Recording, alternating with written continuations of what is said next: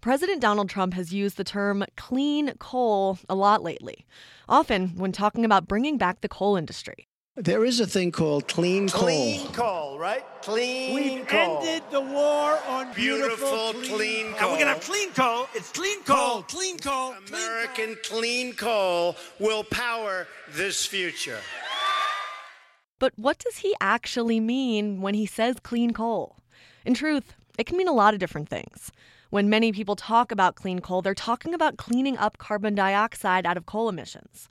In Wyoming, where the majority of this country's coal is still mined, clean coal is looked at as a possible economic savior. Without it, the industry faces a long, slow decline. It's a big deal for a lot of other people, too. 40% of the world still depends on coal for electricity, and it's still one of the cheapest and most abundant fuels. And CO2 from coal and other fossil fuels is causing global warming.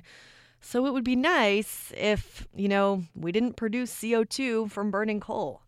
In some places that really depend on coal, this concept of clean coal is really looked at as a holy grail. To explain how is Inside Energy's Madelyn Beck. The whole concept of clean coal is wonky.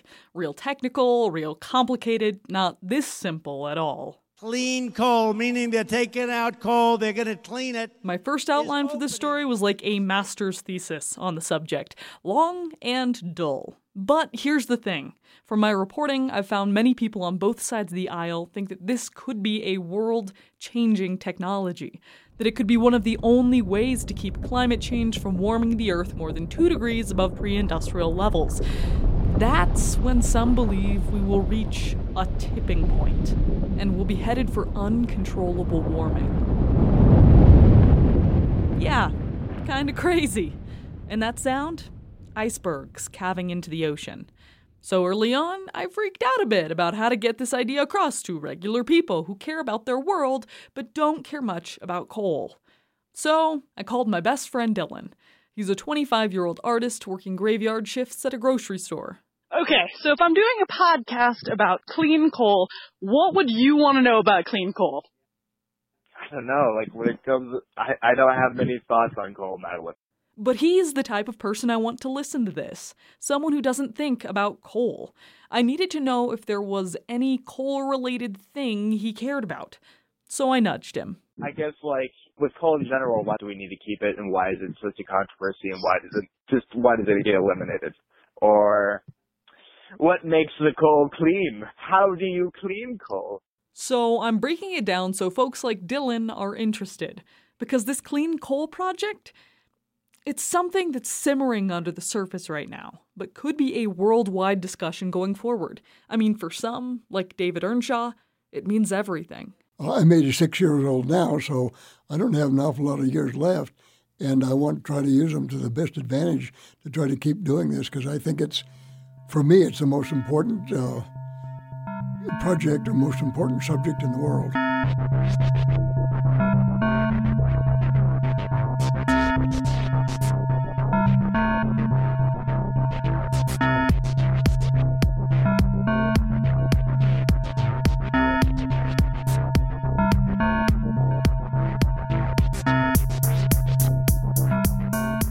So the guy you just heard, David Earnshaw, remember him.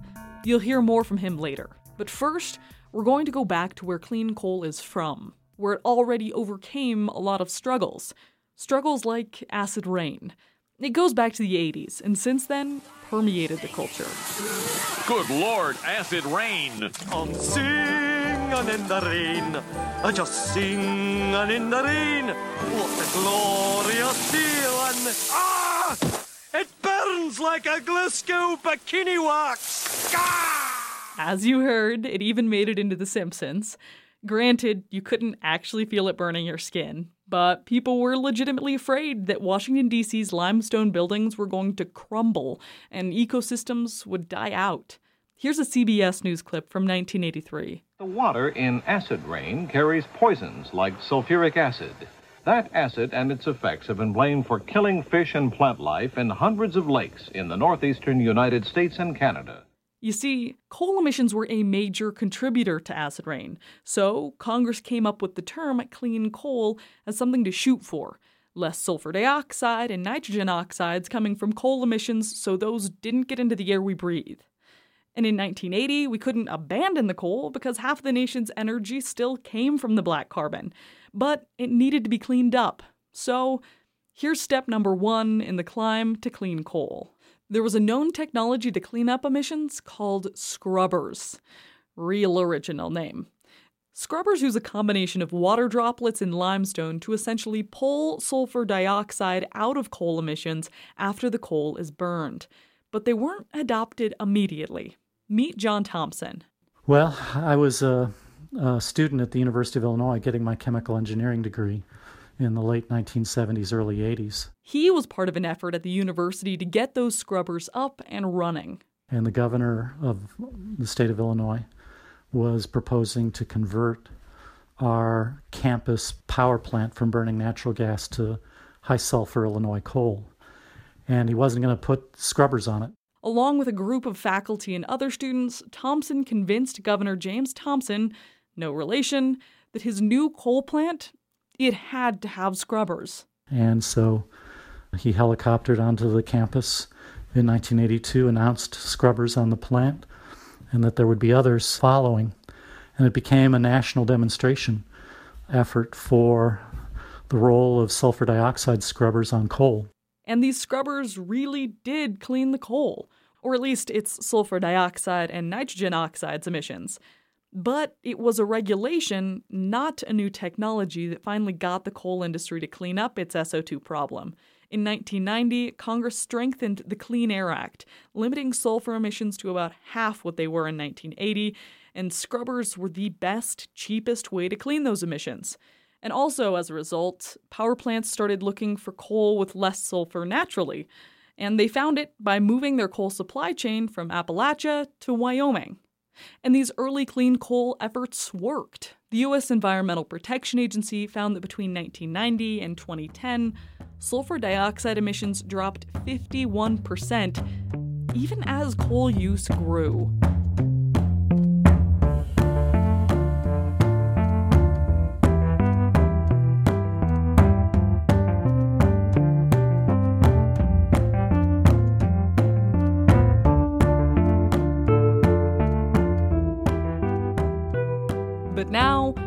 Quest for clean coal gets more difficult.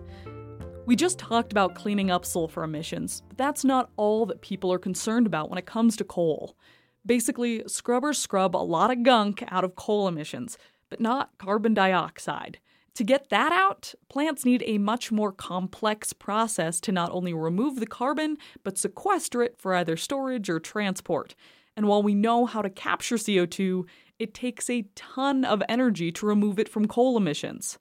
So instead of raining down as acid rain, those carbon emissions stay up in the atmosphere for a while to help insulate us in a warm, fuzzy carbon blanket, leading to global warming, climate change. It's true that other energy sources do this too, but coal is the heaviest emitter. Natural gas, its runner up, emits only about half the carbon emissions. With that in mind, there's a lot of people out there that just want to stop using coal altogether. Clean coal is, uh, we argue about this, it's just a misnomer. If you didn't just have a junior high science class flashback, that's Bill Nye, the science guy. He's talking on MSNBC. You're making carbon dioxide, which is causing the world to warm faster than it ever has warmed in history. And this will have tremendous consequences for everyone in the world. Clean coal is a myth.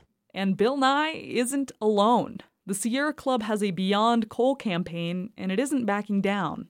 My name is Connie Wilbert. I am the director of the Sierra Club here in Wyoming, the Wyoming chapter. She's from Wyoming, a state that depends on coal for its economy and is the number one coal producing state in the nation.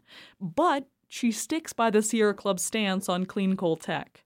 It's still basically expensive, unproven potential technology, and it's just not a good use of our money or resources right now. We think that there are other much more viable, truly clean energy sources like wind and solar that are ready to go. Ready to go, but not ready to completely overtake coal in the next few years. The US is using less coal, largely because of low natural gas prices. In the last five years, from 2011 to 2016, US coal production dropped 33%. But as of July 2017, there were nearly 700 large plants still operating in the nation. So it'll take decades to phase it out entirely if that happens. As of July, there were 530 coal plants under construction around the world, with several hundred more in the wings. So, other environmental groups like the Natural Resources Defense Council and Clean Air Task Force, they think realistically coal is going to continue to be burnt for a long time. And in this instance, they're standing alongside groups in the fossil fuel industries and in the US government by promoting something called carbon capture.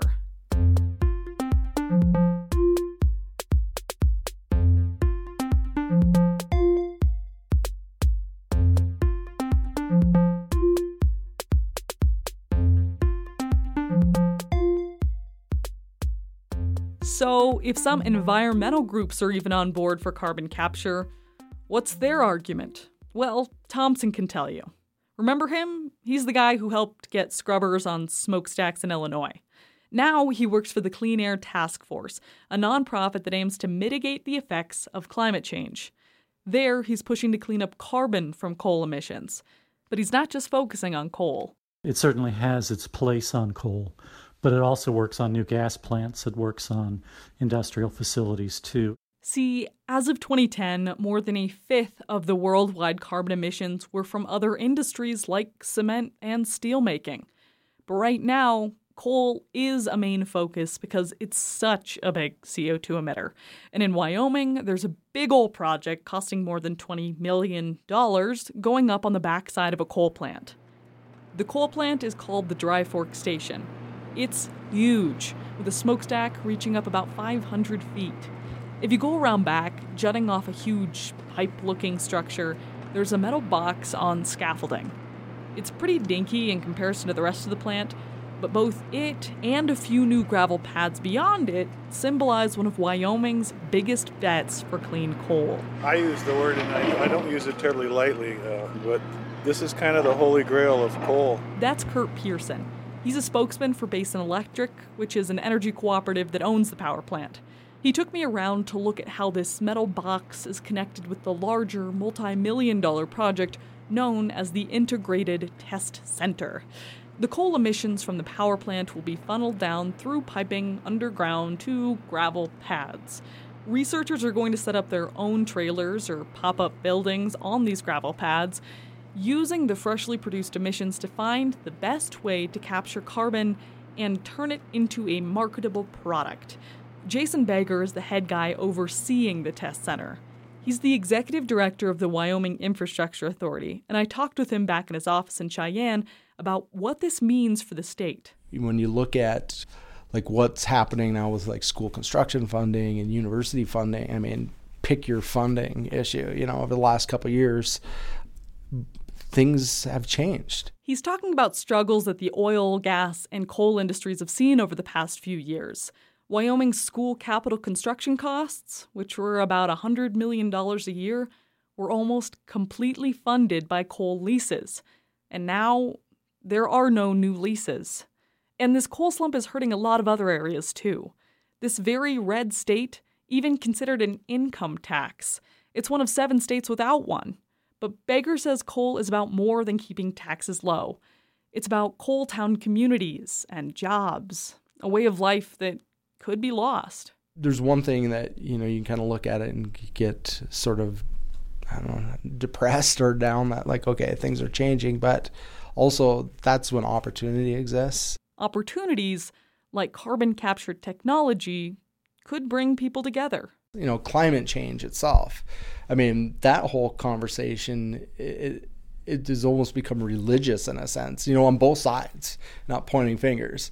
And so it's like you you guys are kicking around a political football. Let's just really focus on the technology, engineering sort of things and, and, and depoliticize this. It could be a win for climate change activists and the coal industry. If a coal plant can capture CO2 and turn it into something that people want, it could sell that product. Then it could recoup the cost of capturing carbon and maybe even make money. While, you know, keeping emissions out of the atmosphere. And it really doesn't matter what the product is as long as it makes money. They're messing with cement, protein powder, shoes, all kinds of stuff.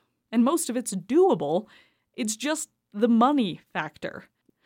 We've known how to capture carbon for decades, but it just costs too much and takes too much energy for any plant to actually want to do it, or even be able to do it without losing a ton of money. Take one high profile example the Kemper County Energy Facility in Mississippi. It was supposed to cost less than $3 billion and finish up in 2014. Costs skyrocketed, and three years after the expected finish, the price tag was at $7.5 billion. Developers gave up, and now the facility will only burn gas. So, at this Wyoming test center, they're hoping to turn the clean coal story from a costly failure to that win win scenario. Well, from the engineering perspective, the carbon dioxide going up the stack is nothing more, nothing less than a waste product. That's Dennis Thorfinson, head engineer at the Dry Fork coal plant, who's also overseeing the construction of the integrated test center. I met him near there at the Arbuckle Lodge, a hotel in Gillette, Wyoming. He has a full blonde mustache and large glasses. He's skeptical of things he can't prove, but sticks by what he can. He says it doesn't matter if people buy into human caused climate change or not. If we can do something with the carbon dioxide and make it profitable, well, then everybody wins. And there's a few other types of clean coal to recognize too. Wyomingites are working to store it underground permanently, something called carbon sequestration, and they're also injecting CO2 into old oil fields.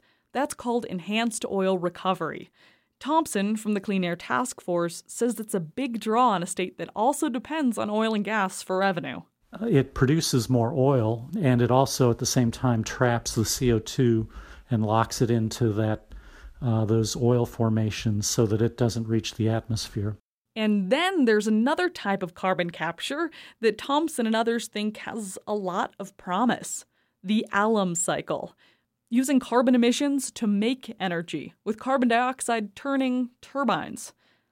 Bill Brown is the CEO of Net Power, a company working on this process. He spoke at a press conference in North Dakota about the Allam cycle.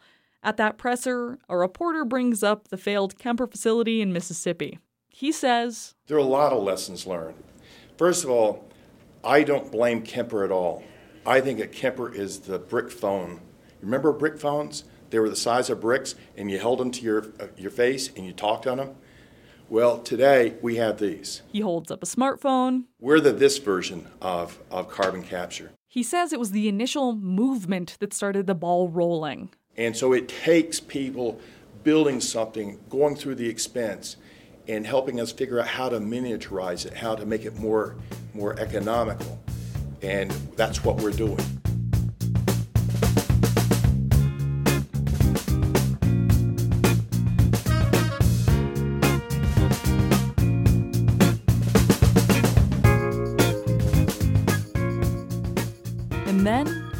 Are the dreamers. I'm 86 years old now, so I don't have an awful lot of years left and I want to try to use them to the best advantage to try to keep doing this. That's David Earnshaw, the guy you heard at the very beginning of this podcast. He's one of two men in their 80s who think that their solution is the best clean coal out there because it doesn't involve burning coal for energy. It's making emissions free energy using something else that can also break down coal for products. It's called a lifter. For me, it's the most important uh, project or most important subject in the world. To explain, a lifter, spelled LFTR, is a liquid fluoride thorium reactor. Bit of a mouthful. It was a big contender to be the way the US used nuclear power. Basically, it's a nuclear reactor that doesn't use uranium like most nuclear reactors, but instead mostly uses something called thorium. And a major difference between a lifter and a regular nuclear plant is that a lifter gets a lot hotter. And because of that heat, it could be used to break coal down into products which could be sold to keep the coal industry and coal communities afloat, in theory. This represents the saving of the coal mining industry, and it is clean coal because no CO2 or emissions are produced in, in the process. So that is the only clean coal there is. That's David Copeland. He's working with Earnshaw, who first read about lifters in The American Scientist in 2010. And when I read the article, it just blew me away. I've never had anything like that uh, that uh, affected me as greatly as this did. And so uh, enlisted David uh, Copeland, and the two of us have been working at it ever since. We're both folk dancers, and we got together, and he said, Dave, you got to look at this. And so we've been plugging away. And the two have been reaching out to state bodies and news organizations to promote lifters. Talking it up. But they aren't the only ones touting the technology. You can see TED Talks on it from Beirut, Copenhagen, CERN, and even Colorado. They're interested because it would have far less nuclear waste than our current reactors. Here's Kirk Sorensen, an engineer and nuclear technologist, talking at TEDx Colorado Springs. To me, this is one of the great regrets, again, that, that this technology path was not chosen. But no commercial grade lifter has gotten off the ground. China announced plans to build one, but nothing has come of it yet. All these men have is a dream, some science, and a price tag. Here's Earnshaw. We figure that it cost about $2 billion to uh, get the lifter up and running to the point where you'd start making them in a factory. And uh, that, compared to the amount we spend on energy now, is a relatively small sum. Now, I don't know, I don't have that in my hip pocket, but uh, really, it wouldn't take a great deal of uh, money if we could just find the right people to do it. They've made little progress on lifters after years of work, so I asked them how much longer they can keep working on this. Earnshaw says, Well, I guess until I die or until I don't have the energy or the wit to continue any further. Copeland added to that. Yeah, and the outcome isn't up to us anyway. We just have to keep on trucking.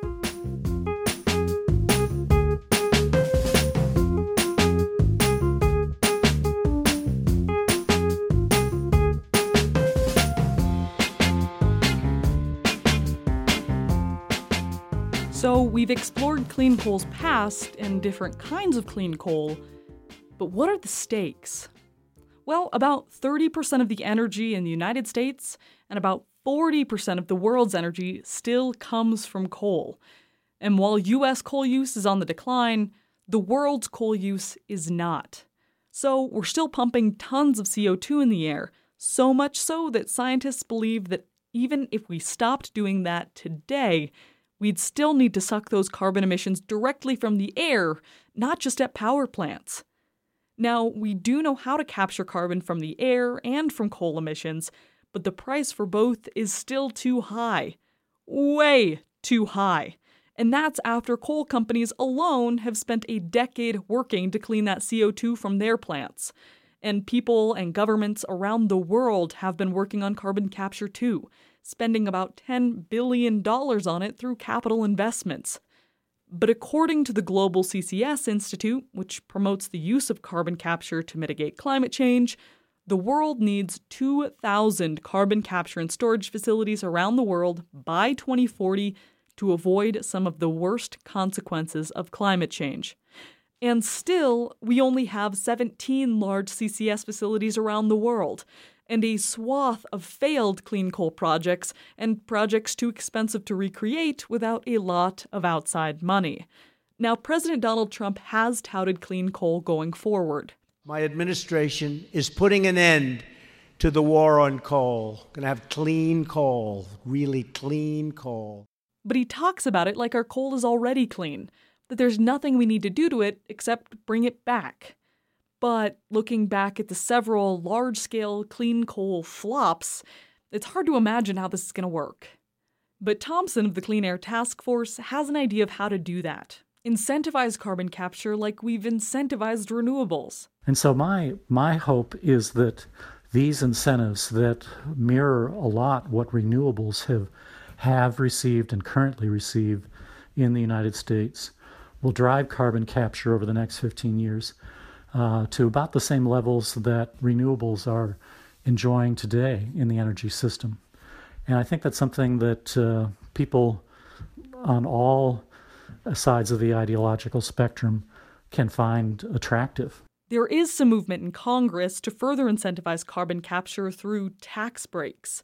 One such bill is the Future Act, which is sponsored by Democratic Senator Heidi Heitkamp of North Dakota and co sponsored by 24 senators, including Wyoming's John Barrasso. Uh, we had lunch this week with President Trump, and he talked about American energy. That's Barrasso talking with me in October. And, you know, he used to talk about energy security, and then we tried to talk about energy independence, but now the president is talking about energy dominance. And I think that's an important way to think about things. Basically, he's a big fan of any technology that keeps coal around and that helps keep Wyoming's economy stable. Thompson pointed out that Republicans want to help fossil fuel industries thrive in their states, and Democrats want to mitigate climate change. So, Congress could build momentum around this, theoretically. But it's failed in the past because each side has their favorite ways of moving forward. And still, Thompson is optimistic even if it isn't, you know, at the moment the favorite among, let's say, environmentalists or industry. Uh, I think its day is coming, and it's coming much sooner than people expect. He says that with immediate help, carbon capture facilities could start going up nationwide in three to five years. He also acknowledges that solutions to climate change could take decades but he'll keep working on it through carbon capture because. I feel we have the inherent advantage of being right. So now my friend Dylan knows about clean coal. But he isn't convinced that it's such a great idea. I don't want to have to send Matthew McConaughey into space in order to save humanity. The, the main thing I kind of took away, honestly, was Bill Nye. Just the thought that it might that it might be almost just a bit of a ruse in order to again protect the coal industry. An industry that may be struggling, but is not going away anytime soon.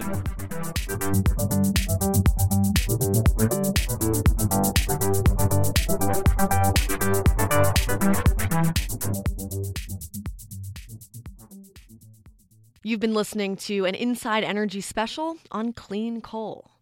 Please send us questions about clean coal, coal emissions, or anything else energy related to ask at insideenergy.org. The answers may become our next podcast.